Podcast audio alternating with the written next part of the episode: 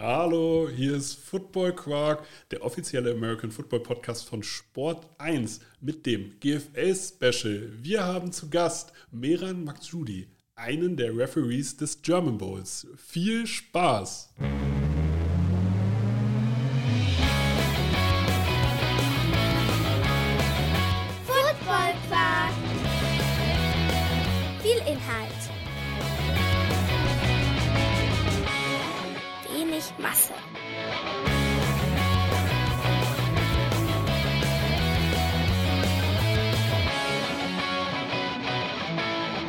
Hallo Meran, Hallo Torben. wie geht's dir? Gut. Wir können so ein bisschen sozusagen die äh, Situation erklären. Wie ist dieses Interview entstanden? Du bist ja nicht nur Ref, sondern eigentlich auch Zahnarzt. Ja, das stimmt. Und wie es der Zufall so will, haben wir uns jetzt hier in Hildesheim einfach getroffen. Und das Witzige ist eigentlich, dass wir hier schon zwei Stunden sitzen. Ja, das stimmt. Zwei Stunden und sieben Minuten, um genau zu sein. ja. Ohne das Aufnahmegerät. Jetzt kommt aber der, jetzt kommt der ernste Teil. Ja, okay. Wir, wir reden über den German Bowl. Aber erstmal reden wir über dich. Ja. Wie wird man Schiedsrichter? Also man kann inzwischen relativ einfach Schiedsrichter werden, indem man über den Landesverband auf die Homepage des Landesverbandes geht und den Schiedsrichterhauptmann kontaktiert. Zu meiner Zeit war das noch ein bisschen anders. Jetzt, das ist doch der spannende Teil. Jetzt ist die Frage, wie bist du Schiedsrichter geworden? Genau. Ähm, bei uns gab es das in der Form natürlich noch nicht so. Also das muss man sagen, wann war das? Das war ähm, tatsächlich vor über 30 Jahren, 1991. Da gab es dann jemand aus Nordrhein-Westfalen, der ist nach Bremerhaven gefahren, hat einen Lehrgang gemacht. Und ähm, da haben wir uns ähm, angemeldet mit damals, also ich und noch zwei Mitspieler mit 18 und 19 Jahren.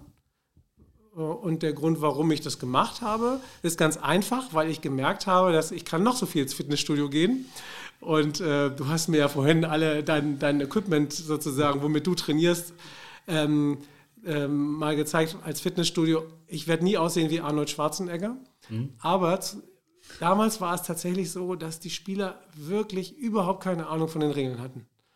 Und äh, das war ein Vorteil, wenn du die Regeln konntest. Und deswegen habe ich gedacht, ich lerne mal die Regeln und werde Schiedsrichter. So ist es gekommen.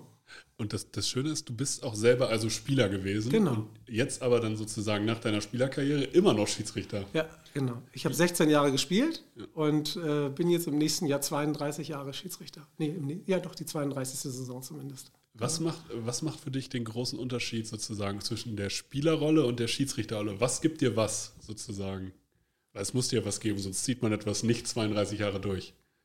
Ja, das stimmt. Also, ähm, naja, die, die Spielerrolle, die ist ja, die, das kannst du ja noch wahrscheinlich jetzt noch besser beurteilen als ich. Also da hast du natürlich dein Team mit 40, 50 Leuten, dein Training, ähm, deine Spiele, die Emotionen, die du dort ausleben kannst, Erfolge, Misserfolge. Äh, das haben wir als Schiedsrichter auch übrigens. Und äh, nur nicht das Training mit den 50 Leuten. Und ähm, als Schiedsrichter ist es eben so, beziehungsweise das Schöne ist, dass man dem Sport noch verbunden bleibt. Also irgendwann ist ja leider Schluss mit Footballspielen, ähm, aus irgendwelchen körperlichen Gründen oder aus Vernunftsgründen. Und dann kannst du eben dem Sport noch verbunden bleiben, entweder als Trainer oder als Funktionär oder als Schiedsrichter eben. Und ähm, das war eben mein Weg, den ich gewählt habe. Und es hat auch und macht auch Spaß. Jetzt natürlich, das habe ich mich als Spieler schon immer gefragt. Wenn der Underdog gewinnt, Ja.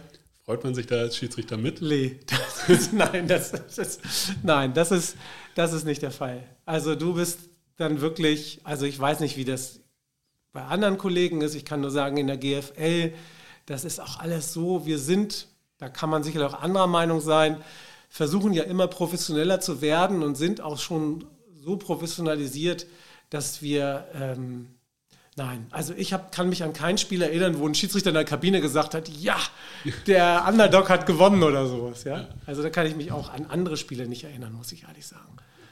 Was sind aber so Situationen für einen Schiedsrichter, wo du sagst so, ja, okay, da, äh, da ist besonders Druck drauf oder das ist besonders schwierig, damit wir auch deine Perspektive mal an, äh, einnehmen können. In welcher Situation sagst du, also so ein einfaches Spiel, wo wenig Nicklichkeiten sind, stelle ich mir eigentlich auch dann für einen Schiedsrichter angenehm vor. Aber so ein Spiel, wo es halt viele Nicklichkeiten gibt, wo es vielleicht so Mannschaften gibt, die sich irgendwie aus irgendwelchen Gründen nicht mögen, ähm, das stelle ich mir dann auch schwer vor, für einen Schiedsrichter sich da zu behaupten. Oder sagst du prinzipiell, wenn man eine klare Linie hat, dann habe ich da noch nie Probleme gehabt. Also grundsätzlich ist es natürlich schon anspruchsvoller, ein Spiel zu pfeifen, wo es äh, viel Beef gibt zwischen den Mannschaften. Mhm.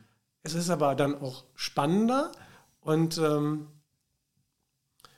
es ist, ähm, also wenn du jetzt ein Spiel hast, wo, wo, wo gar nichts passiert, dann ist es, jetzt will ich nicht sagen langweilig, aber es ist schon so, dass du dir, also ich wünsche mir jetzt ja auch keine Spiele mit Massenschlägereien, das muss man jetzt mal auch ganz klar sagen aber das, äh, es kommt, wie es kommt, letztlich. Ne?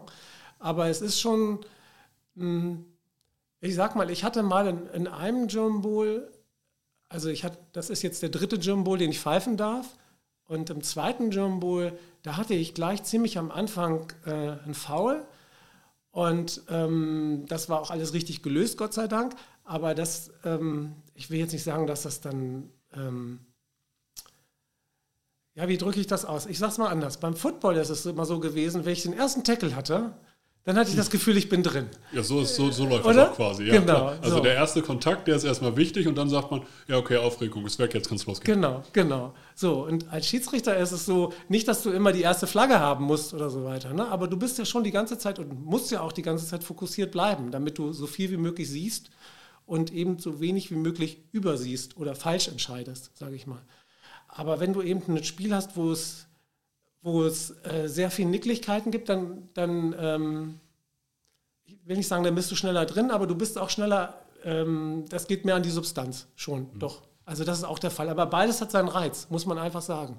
Und es kommt, wie es kommt. Genau wie wenn du sagst, äh, wer ist der nächste Gegner? Äh, komm, es kommt, wie es kommt. Genau, da, also als Spieler guckt man ja sowieso nur sozusagen genau. immer auf den nächsten Gegner und sagt sich erstmal, ja, dann und dann plant man. Man plant ja nicht genau. großartig genau. vier Wochen vor. Wie machst du, achtest ja als Schiedsrichter, musst du ja grundsätzlich auf mehrere Personen achten. Ja. Wie ist das möglich? Ich kann mich gerade so auf einen Punkt konzentrieren. Das ist manchmal, also du hast einen, ähm, am Anfang des Spiels auch einen Keyspieler, mhm. den du zuerst beobachtest und dann hast du im Grunde wie in der, also jetzt, ich bin ein tiefer Schiedsrichter, das bedeutet, ich stehe hinten im Defense Backfield und ich bin dann der Side Judge, so nennt man das und ähm, als tiefer Schiedsrichter äh, stehe ich sozusagen in der Außenlinie und ich habe dann so eine Art Zonendeckung. So musst du dir das vorstellen. Okay. Und, und das ist wie, wie ein, ja, nun habe ich selber Cornerback und Safety gespielt. Mhm. Das ist dann ganz praktisch und äh, da bin ich dann im Prinzip in dem gleichen Bereich als Schiedsrichter rausgerutscht. Jetzt verstehe ich natürlich als Spieler bei Zonendeckung, ja, ich trainiere das auch. Wie trainieren Schiedsrichter? Durch Erfahrung durch, durch Erfahrung und durch ein Gefühl, dass man so manchmal auch eine Spielsituation sieht, wo man so denkt, na, das sieht jetzt so aus, als wenn da gleich was passieren könnte. Und dann guckt man da ein bisschen intensiver hin. Und es ist auch so, dass die Aufgaben werden auch verteilt. Also es ist ähnlich wie beim Playbook. Äh, wenn der Spieler den linken Defense-Liner blocken muss und der andere den rechten, ist es genauso bei den Schiedsrichtern, dass wir Aufgaben haben, wer wen überwachen soll. Hm. Jetzt stelle ich mir das aber schon wieder so vor, klebt man da auch so mit Vorurteilen gegenüber Spielern, dass man so sagt, man sagt ja, es gibt ja dieses Sprichwort, ja, der erkennt seine Schweine auch beim Gang. Ähm, und so stelle ich mir das sozusagen Schiedsrichter-Spieler-Verhältnis auch irgendwie vor, dass manche Schiedsrichter auch so ein vielleicht Vorurteil gegen manche Spieler haben und umgekehrt. Und manchmal so als Schiedsrichter hat man so ein Gefühl, mhm. ja, der Typ macht das und das und der andere, nee, nee, der ist ja fair. Also, Warum, obwohl man die Leute ja nicht persönlich kennt. Du ähm, kriegst ja Informationen über die Mannschaften vorher. Also wir mhm. bereiten uns ja auch auf die Spiele vor. Ah, oh. Und das ist äh, auch total super. Also das hat sich auch so viel weiterentwickelt. Also wie beim Football letztlich. Ja. Genau wie beim Football. Ja, da bist du nicht irgendwie, steigst ja, früher bist du aus dem Bus ausgestiegen und wusstest nicht. Wo bin ich hier? Genau. Okay. Ja. ja, okay, dann machen wir das jetzt hier. Und irgendwann mal wurde es ganz aufregend, da hat der Trainer auf einmal eine Videokassette dabei gehabt und hat ein Video gezeigt. Und du merktest, oh, das ist ja eigentlich ganz cool, wenn man mal weiß, was der Gegner so spielt. Und ähm, für uns Schiedsrichter ist es so, wir sind bei Huddle, wir kriegen sozusagen ähm, die Spiele, können wir die Spiele sehen. Und ähm, dann werden die Spiele auch reviewed, das heißt, die Entscheidungen werden geprüft und werden auch bewertet. Und dann hast du natürlich, siehst du vielleicht irgendwelche Spieler, die irgendwelche Fouls machen. Also wir hatten jetzt ähm, im letzten Spiel war es tatsächlich so, dass ich das Review gesehen habe und äh, gesehen habe, dass ein Linebacker beim Extrapunkt ähm, sozusagen nach vorne rennt und hochspringt und ein Leaping verursacht hat. Und ähm, ich habe das ganz einfach dann so gemacht, dass ich nicht gesagt habe, ich warte jetzt eigentlich in dem Spiel die ganze Zeit drauf, dass er das wieder macht, sondern ich bin einfach vor dem Spiel hingegangen und habe ihm das Video zeigen wollen und der wusste auch gleich, worum es geht. Ja. Also der hat sofort gesagt, ja, äh, ich habe ihm gesagt, du bei dem äh, ein Punktspiel und dann hat er gleich von sich aus gesagt, nee, okay, ich weiß Bescheid und das hat er dann noch das ganze Spiel nicht gemacht. Mhm. Und äh, das finde ich dann eigentlich immer viel besser, als wenn wir sozusagen die ganzen Flaggen ähm, in Reserve haben, weil wir schon wissen, okay, der könnte das und das machen. Ist ja auch sozusagen, als Spieler sagt man sich dann ja auch, ja, okay, der Schiedsrichter ist auch prepared. Also, genau. Also das ist auch ein Vorteil. Dann merkt der, ganz genau so ist es. Der Spieler merkt auch, okay, die gucken sich da was an, die wissen auch ein bisschen was über uns. Und ähm, ja, genauso ist es. Es ist auch noch ein Nebeneffekt. Kriegt man als Schiedsrichter auch irgendwann ein Gefühl fürs Spiel, dass man halt beispielsweise manche Sachen laufen lässt und manche nicht? Ja. Und unterscheidet man sich da zwischen den Spielen sozusagen?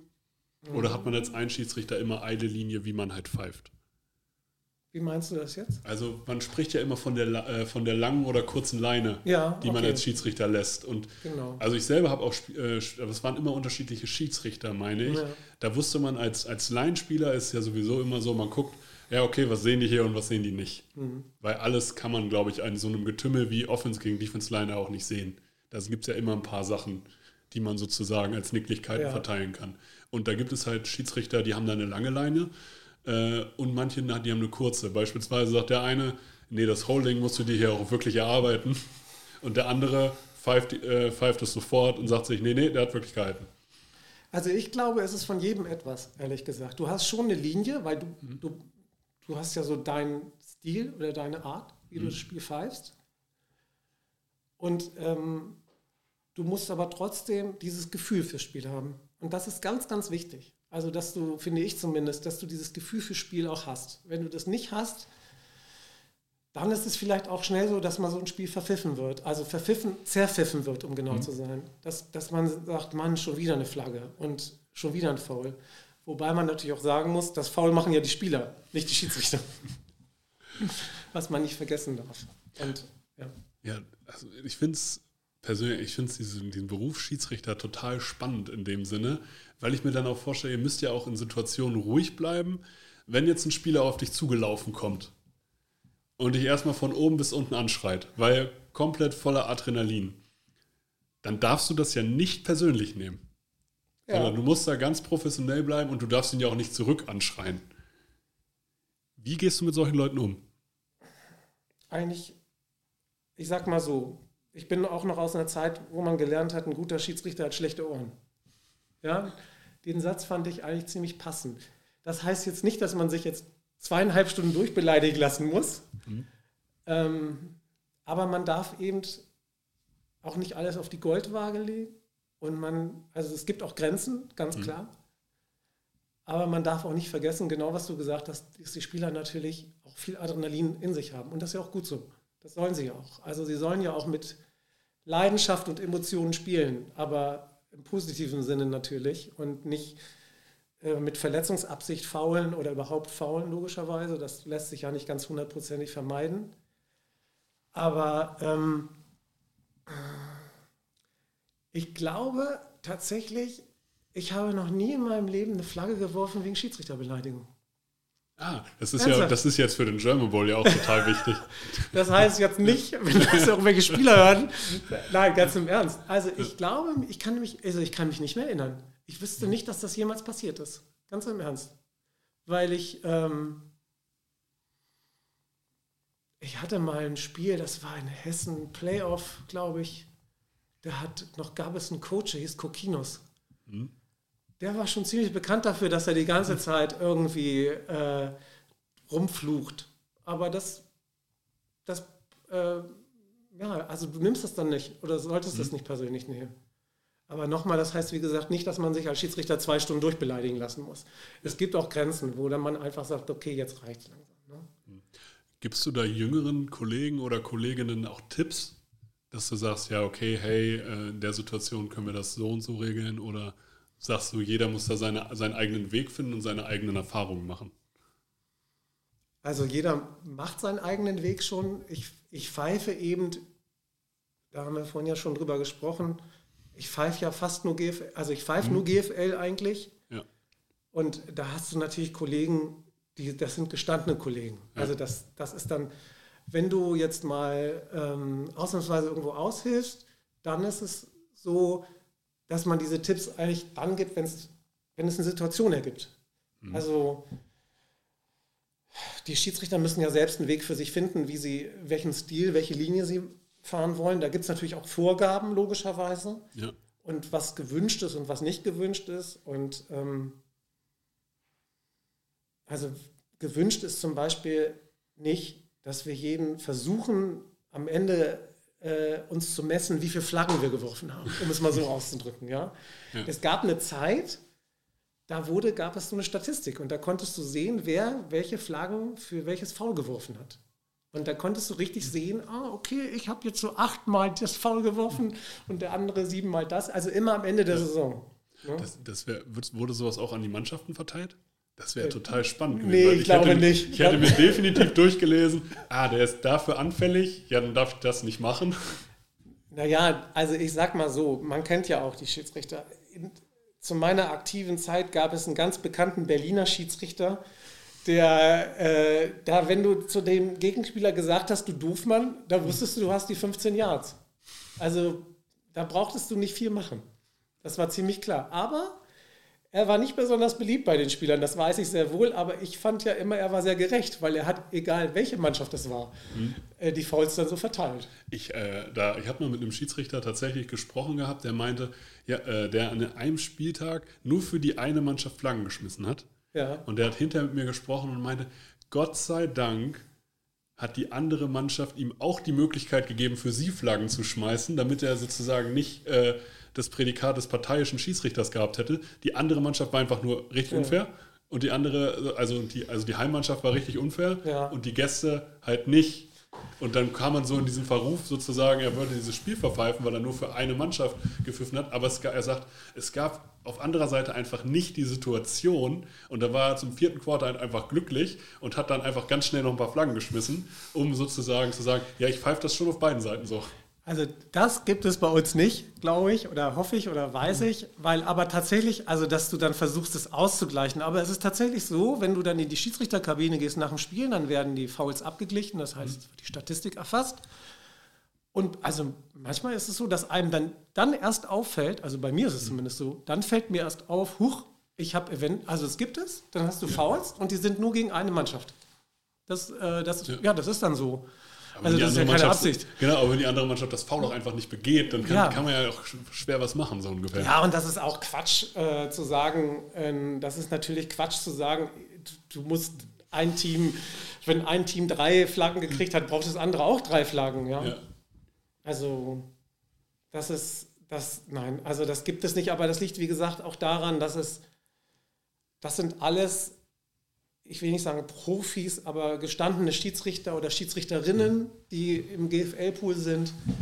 Und da wird das auch gar nicht thematisiert, vielleicht mal im Nebensatz, wo man dann sagt, wo man sich selber wundert und sagt, oh, ich habe ja tatsächlich keine einzige Flagge gegen das und das Team geworfen. Aber das ist nichts, was du während des Spiels Ja.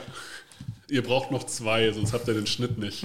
Genau, nein, das ist im Gegenteil. Also das ist jetzt auch ähm, für den John Bowl war es zum Beispiel so, da gab es die, äh, die Playoffs sogar schon, nicht nur für den John Bowl, für die Playoffs gab es eine Zoom-Konferenz extra nochmal, wo der Bundeslehrwart auch nochmal gesagt hat, ähm, wir wollen keine Rekorde aufstellen in den Playoffs, dass wir jetzt irgendwie noch viel mehr Flaggen werfen als nötig. Hi, jetzt kommt Werbung. Markeur-sports.de ist der offizielle Partner des Monats. Mit dem Code FOOTBALLPODCAST bekommt ihr 10% Rabatt auf den gesamten Einkauf im Onlineshop. Markeur hat nicht nur in Oldenburg die größte Verkaufsfläche in ganz Deutschland für American Football Stuff, sondern ist auch New Era Partner, vertreibt ELF-Merch für die Deutschland-Teams, vertreibt NFL-Merch sowie für die Spieler und Spielerinnen unter euch American Football Equipment für alle die, die auch vernünftiges Equipment auf dem Feld haben wollen. Also schaut vorbei unter www-markeur mit oe-sports.de und spart mit dem Code FOOTBALLPODCAST 10%. Alle Infos bekommt ihr natürlich auch in der Beschreibung. Und jetzt geht's weiter mit Football Quark. Das wäre tatsächlich jetzt auch die nächste Frage gewesen. Wir haben jetzt ja quasi auch Game Week für dich. Ja, ja, ja. Wie sieht eine Game Week bei einem Schiedsrichter aus? Also abgesehen davon, dass ich gestern aus Mallorca wiedergekommen bin. Nein, also ganz im Ernst, also ich war auch nur das Wochenende da. Ähm, das, die, also es gibt die, wir hatten letzte Woche schon die erste Zoom-Konferenz und ähm, ich habe gestern tatsächlich mir nochmal auf Huddle ähm, zum Beispiel gerade Schwäbisch Hall nochmal angeguckt. Ich habe mir vorher schon äh, beide Spiele, beide Halbfinale angeschaut. Und ähm, die Game Week ist ja schon am, also wir reisen am Freitag an und haben am Freitag schon das erste Pre-Game sozusagen und wir haben am Samstag das nächste Pre-Game. Und ähm, ich habe jetzt zum Beispiel, bei mir ist es jetzt so, ich habe keins der beiden Teams dieses Jahr gepfiffen. Das ist ja aber äh, gar nicht so verkehrt, glaube ich. Dann ist man unvoreingenommen. Ja, wäre wär man jetzt sowieso, Ja. behaupte ich mal. Auch die Kollegen, die jetzt schon äh, Potsdam gepfiffen haben aus dem Norden oder die, die aus dem Süden Schwäbisch Hall gepfiffen haben, unvoreingenommen bist du sowieso.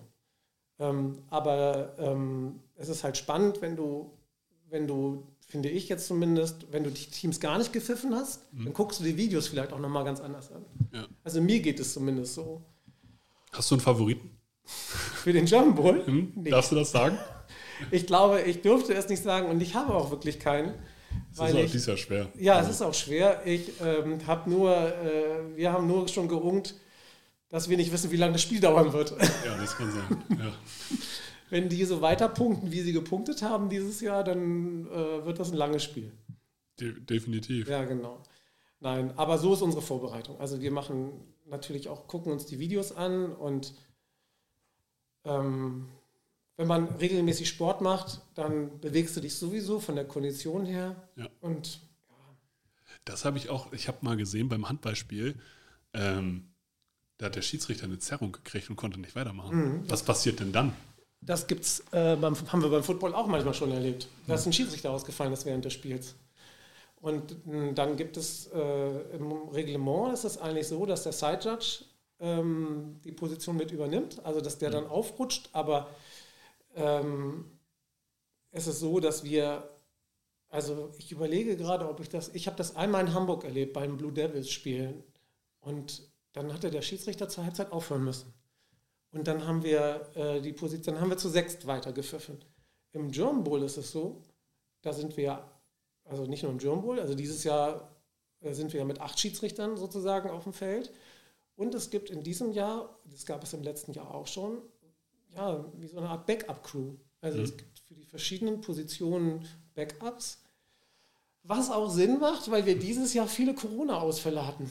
Ja, okay. Ja. Und du kannst natürlich auch das Pech haben, dass du jetzt für den German Bowl nominiert bist als Schiedsrichter und äh, am Freitagabend nicht anreist, sondern den Bundesschiedsrichterobmann anrufst und sagst, ja, ich muss leider absagen. Ja. Und auch ich habe zum Beispiel ähm, ein GFL-Spiel absagen müssen. Wir, also wir testen uns immer 24 Stunden vor Kickoff. Ja, das habe ich getan und dann war mein Test leider Anfang Juni positiv. Und ich glaube, ich hätte sogar Potsdam gepfiffen. Ich bin mir nicht mal ganz sicher, weil dann war das Spiel ja abgehakt. Genau. Wie, also ihr äh, pfeift ja in einer Crew zusammen. Ja, und das genau. ist ja keine sozusagen gestandene Crew, die immer zusammen pfeift, sondern es gibt ein paar aus dem Süden und ein paar aus dem Norden, die da kommen. Wie kann ich mir das vorstellen? Beim Also, German Bowl jetzt. Genau, beim German Bowl. Genau, das ist so. Das, äh, die Crew wird zusammengestellt von äh, dem Bundesschiedsrichterobmann und dem Bundeslehrwart und noch jemand aus dem Bundeslehrstab. Und ähm, dieses Jahr ähm, ist das Verhältnis so, dass mehr Nordschiedsrichter in der Crew sind, glaube ich, wenn ich es richtig verstanden habe. Und ähm, die, da wird schon geguckt, dass die Crew recht ausgewogen aus Nord- und Südschiedsrichtern äh, sozusagen besteht. Nord- und Südschiedsrichter bedeutet übrigens, du hast ja je nach deinem Standort, pfeifst du überwiegend GFL Nord oder GFL Süd. Ganz einfach. Und so teilt sich das auf. Gibt es jetzt beim German Bowl besonders auch für Schiedsrichter, dass du dich auf irgendwas ganz besonders freust, dass du sagst, ja, okay, das macht den German Bowl für mich aus, deswegen pfeife ich den besonders gerne? Außer, dass es eine Anerkennung ist, dass man halt das Endspiel pfeifen darf.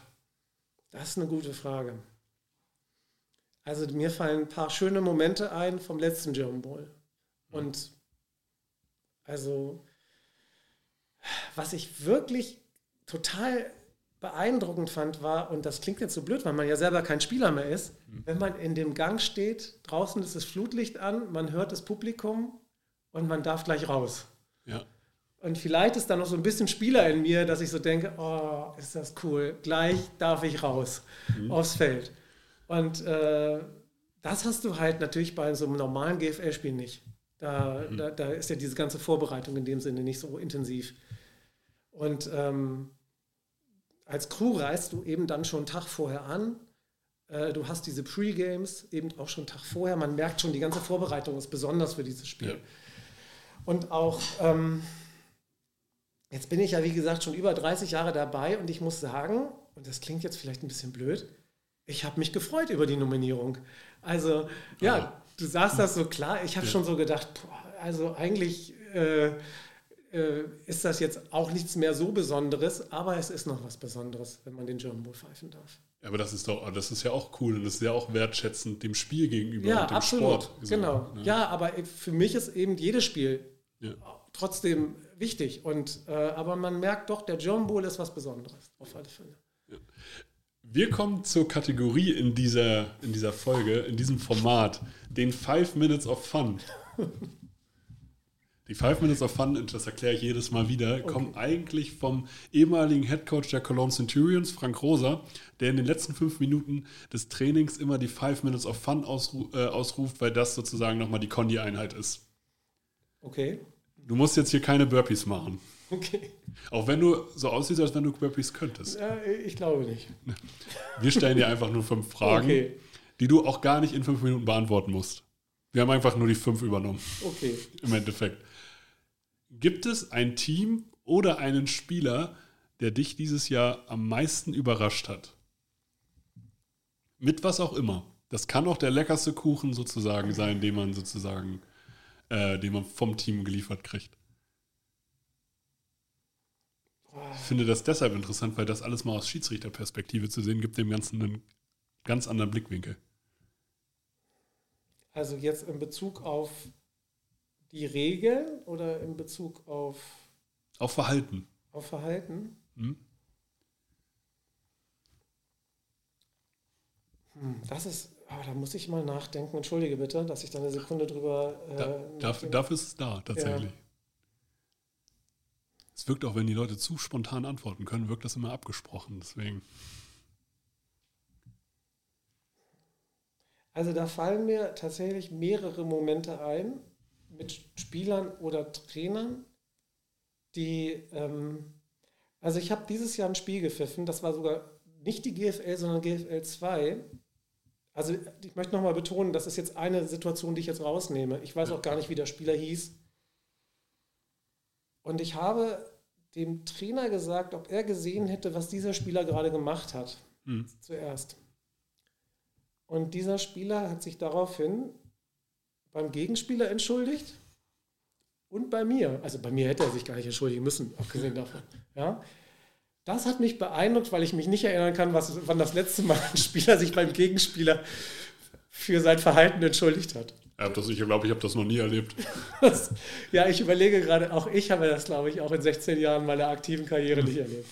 Und das fand ich schon ziemlich, ja stimmt, das fand ich beeindruckend, äh, dass der Spieler das gemacht hat. Also wie gesagt, der hat, der kam dann und erzählte mir das.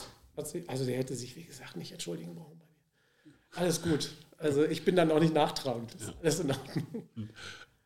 Hat man als Schiedsrichter Lieblingsspieler in der jeweiligen Liga oder darf man das nicht haben oder zugeben? Boah, das weiß ich nicht. Hm. Also du, du hast ja du hast ja, ähm, ich kenne halt viele Trainer, sagen wir es mal so. Und ich kenne viele Trainer, weil ich entweder gemeinsame Momente als aktiver Spieler hatte, mit oder gegen diese Trainer, oder weil ich ähm, als Schiedsrichter irgendwelche Momente hatte mit denen, ja. Also äh, jetzt ganz spontan, weil du das mit dem Ini erzählt hast von Braunschweig, ja. Immer wenn ich ihn sehe, erinnere ich mich dran, wie ich Headhunter war, gegen die Berlin Adler in der ersten Liga spielen durfte und ich einen Moment nicht aufgepasst habe, als ich dem Returner folgen wollte nach seinem Cut und dann Ini Umana. Ich habe gedacht, ich hätte einen Verkehrsunfall gebaut. Ja. Und, und das sind so Sachen, die, die, die, äh, an die denke ich dann immer. Oder Cliff Madison, der damals, äh, glaube ich, einen GFR-Rekord aufgestellt hat, der hat zehn Touchdown-Pässe gegen uns geworfen und ich war Safety in dem Spiel. Ja, ja. Und, und, dann sage ich immer schon zu ihm, it's Payback-Time, wenn ich ihn sehe. Ne? Aber ähm, so Spieler, es gibt, ähm, es gibt einen Spieler, der nicht mehr spielt und ich fand den äh, von seiner Art ähm, beeindruckend, weil ich ihn auch besonders so von der Spielintelligenz so gut fand und auch von der Art, wie er mit den Schiedsrichtern kommuniziert hat. Und ich weiß nicht, ob du mit dem noch zusammen gespielt hast. Der ist von Braunschweig. Christian Peters heißt er. Nee, habe ich nicht, aber ich habe ungl hab unglaublich nur Gutes von ihm gehört. Ja, der hat Aufschlagen gekriegt, sowas ja, nicht, ne? Ja, also, aber, aber, aber das ist ein Held. In, Im Braunschweig ist das ein Held. Ja, und das zu Recht in meinen ja. Augen. Also es ist ein ganz, also ein, mit, mit, einer sehr hohen Spielintelligenz mhm. und auch mit einer hohen Kommunikationsintelligenz, sagen wir es mal so. Ne? Und meinst du, darauf kommt es auch ein bisschen an, dass man kommunizieren kann, trotz des Adrenalins, trotz des äh, sozusagen, trotz der Aufregung, die man ja da auch hat? Ja, und dass du eben trotz der Emotionen und des Adrenalins ähm, schaffst, die Disziplin nicht zu verlieren, logischerweise. Ne? Und dass du dich eben auch nicht provozieren lässt. Ne? Das, jetzt fällt mir das auch gerade wieder ein. Dieser Spieler, äh, der sich entschuldigt hat bei seinem Gegenspieler, der natürlich gesagt hat, mein Gegenspieler hat das und das gemacht. Und dann habe ich gleich zu ihm gesagt, du weißt doch selber, der Schiedsrichter sieht immer das zweite Foul. Das sieht er auf alle Fälle. Ja. Und dann sagt das hat er dann wohl auch ähm, sozusagen ein bisschen ähm, ähm, sacken lassen. Aber ich hatte auch mal einen Spieler, das fand ich auch eine ganz gute Begründung von diesem Spieler als Schiedsrichter. Mhm. Der hatte einen Tackle gemacht und war noch voll gepumpt mit Emotionen und dann drehte er sich um und wollte in die gegnerische Teamzone gehen. Und dann habe ich zu ihm gesagt, hey, stopp, das ist nicht deine Teamzone. Und dann guckte er mich kurz an und sagte nur zu mir, äh, ja, sorry, Adrenalin. ja, die Begründung fand ich schon ziemlich, äh, die hat mich, fand mich auch beeindruckt, fand ich ganz gut. Das ist aber schon Jahre her. Aber es hat, ähm, hat noch nachgewirkt, weil ich das ganz gut fand, wie der Spieler äh, selber die Situation sozusagen erkannt hat. Genau. Mhm. Aber das mit der Kommunikation ist nicht nur von den Spielern das A und O, das ist auch von uns Schiedsrichtern das A und O. Wenn wir nicht gut mit den Spielern kommunizieren, dann äh, sehen wir auch schlecht aus. Nicht nur der Spieler sieht schlecht aus, wenn er nicht gut kommuniziert. Mhm. Genau. Du hast jetzt Ewigkeiten äh, gespielt und bist seit Ewigkeiten Schiedsrichter. Deswegen diese, kannst du diesen Satz vervollständigen. American Football bedeutet mir. Eine Menge und ich kann noch nicht loslassen. Diese drei Punkte würde ich im American Football in Europa direkt ändern.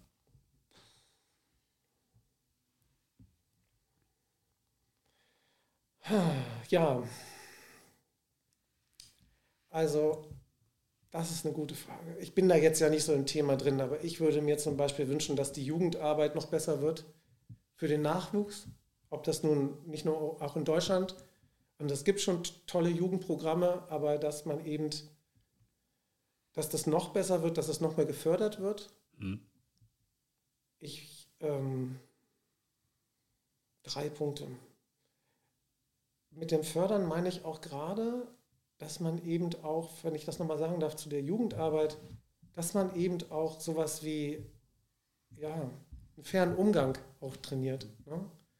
Also, wenn ich das nochmal sagen darf, für mich ist, entspricht die meiner Philosophie von Football, Trash Talk zum Beispiel.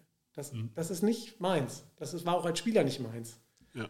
Ich habe das nicht als notwendig angesehen, meinen Gegenspieler da äh, die ganze Zeit durchzubeleidigen und zu provozieren. In meinen Augen ist das unsportlich. Ja? das ist jetzt, das wird dann, dann redet man nochmal mit diesem Spieler und versucht ihm das zu erklären. Aber in meinen Augen hat das nichts mit Football zu tun, den Gegenspieler die ganze Zeit zu provozieren und irgendwie irgendwelche Geschichten über seine Mutter zu erzählen oder ich weiß nicht, äh, beim, äh, was man heutzutage seinen Gegenspielern alles erzählt. Und, ich war ähm, immer mit Atmen beschäftigt. Ja, das kann ich nachvollziehen. Das ging mir genauso. Wahrscheinlich ist das der Grund, warum ich nie Trash Talk betrieben habe. Und ich würde mir wünschen, dass das eben ähm, auch von der Philosophie Jugendspielern noch mehr beigebracht wird. Und ähm, ein ganz großes Thema ist sicherlich auch, und jetzt wirst du wahrscheinlich schmunzeln, weil wir haben ja in, dieser, in diesen zwei Stunden, die wir vorher geredet haben, fiel auch mal das Wort Wertschätzung. Ja. Und ähm, Wertschätzung auch tatsächlich jetzt äh, unserem Stand gegenüber, den Schiedsrichtern gegenüber. Ja? Mhm. Also ich äh, bin da ja jetzt ein alter Sack in Anführungsstrichen, aber ich finde, dass gerade junge Kollegen äh, oder insgesamt auch die Schiedsrichter äh, mehr Wertschätzung erfahren sollten. Also nicht zwingend durch Spieler, vielleicht auch mehr durch einen Verband als Beispiel. Und ähm, ich erwarte auch gar nicht von Spielern, dass sie jetzt besonders wertschätzend Schiedsrichtern gegenüber sein sollen. Aber warum? Die sollen ihr Spiel spielen. Wir versuchen ja auch möglichst unauffällig das Spiel zu begleiten und wollen uns da auch nicht in den Vordergrund spielen und sollen uns auch nicht in den Vordergrund spielen. Ja? Die Spieler spielen ja das Spiel. Und ähm, aber ich, also ich sag mal, ich würde mir seitens des Verbandes zum Beispiel deutlich mehr Wertschätzung äh, wünschen für die Schiedsrichter. Und vor allem wenn du bei dem Thema Europa bist, da wir natürlich auch eine zweite Liga haben, die nicht nur Spieler abwirbt, sondern auch Schiedsrichter abwirbt. Auch da, man muss es sozusagen ja dann interessant machen, beim Verband in dem Fall zu bleiben. Auch Absolut. Das, so. ne, das, versucht der Verband, glaube ich, auch. Mhm.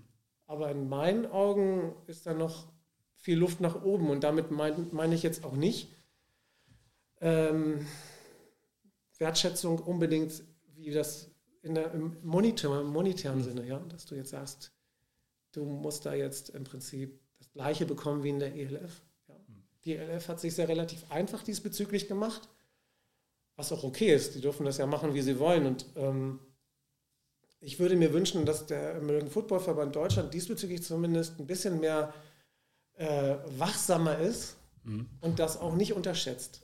Denn die Liga die ELF hat ja schon sehr gutes Marketing und ist auch, ähm, strahlt ja auch eine gewisse Attraktivität aus. Für junge Spieler sicherlich, aber auch für Schiedsrichter.